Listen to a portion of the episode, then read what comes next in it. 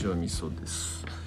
いつものことなんですけどね夜に撮った時っていうのは大体こう酒に酔っ払った状態で撮ってるわけですよ。で勤めてね平成を装って喋ってるつもりでいるんですけど後で聞いてみると何度も何度も同じこと喋ってんなこいつっていう感じに思うと。でこの感想自体を前に述べたなと。いう感じなんでシラフでも酔っ払ってるような感じなのかなみたいなそんな感じなわけなんですけどえー、っとですね明日がうちの子供の誕生日なんですよね。9歳かな？うん。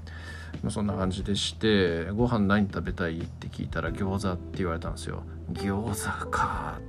て。で餃子いいんですよね。餃子僕もすごい好きだからいいんですけどこう子供のね要望を毎回聞くといつも餃子って言うんですよ。だだから2週間ごとぐらいに食ってんじゃねえかぐらいな感じですげえ高頻度で食ってんですよねで頻度高く食うとどんなに好きなものとかでもだんだんやっぱ飽きてくるというか特別感がなくなってすげえうまいなみたいな感じの感覚なくなってっちゃうような気がしていて、えー、ちょっとなんか今現状そんな感じになりつつあり、えー、なんかちょっともうちょっとやっぱ頻度は下げた方がいいなっていうふうに思ってますね。まあ、子供の誕生日なので、えー、そこはちょっと要望に沿うようにはしますけど、えー、まあ今後に関してはもうちょっと頻度を下げていきたいなというふうに思ったりしているというところですね。えー、まあもう結構前なんでね、えー、あれですけど、あの前に喋ったことではあるんですけど餃子がねこう好きすぎる中国の、えー、人みたいのがいたんですよ。理事生っていう人なんですけどね。えっ、ー、と明っていう中国の統一王朝がありましてでそれを滅ぼしたのが李治世っていう人なんですよね。もともとはこう駅のに勤めてる人だったんですよ。駅っつっても今みたいに電車じゃなくって、えっと、あの馬馬の駅ね、えー、て言うんでしたっけ？あ忘れたけど、まあ、そういうところに勤めていた人ででただまあ周りの人望があって担ぎ上げられてでその人自身の軍祭もあり周りの人たちも結構優れた人がいたからということでこの反民まあ民っていう国はもう結構ね当時ぐちゃぐちゃになりかけてたんで、えー、まあそんな不満を持つ人たちが脳に担ぎ上げられて民を滅ぼしたのがその理事制っていう人なんですよね。で純っていう国を建てて皇帝になったんですけどえっ、ー、とたかだかね確か1ヶ月とかもっと短いかもしれないですけどそれぐらいの期間だけ皇帝として君臨してたんですけどこう東のね満州族後の清ですよね、えー、日清戦争で日本が戦う清がこう東から、えー、その漢民族とその当時まあ東側に三海館っていう関所があってでそこの守りがとてつもなく強くて、えー、清っていう国はめちゃくちゃ強かったんですけどそこの関所を破れずにもう何十年間も中国の本土には入ってこれなかったっていうそういう感じだったんですよね。でただその三海館を守っている将が御三家っていう人なんですけどこうその人が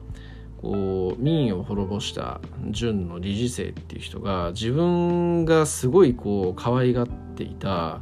えー、おめかけさんなのか、まあ、芸妓さんなのかちょっと忘れましたけどそういうそういうその愛する人を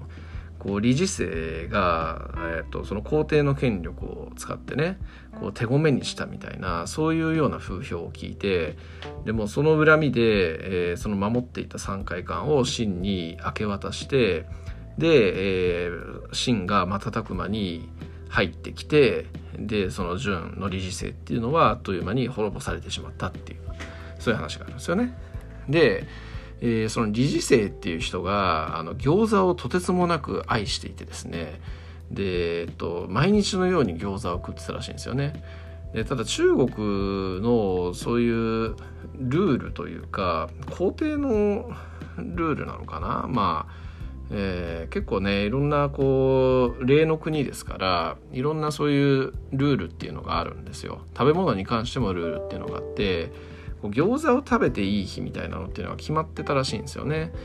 えーとまあ、なんなんかのお祝いの時にしか出てこない料理っていう感じだったらしいんですけどこう理事生はもうそれを食べるのが好きすぎて毎日食ってたらしいんですよ。周りの人たちはそれは皇帝のとしてどうなんですかみたいなこと言ってたらしいんですけど、えー、毎日のように食っていたと。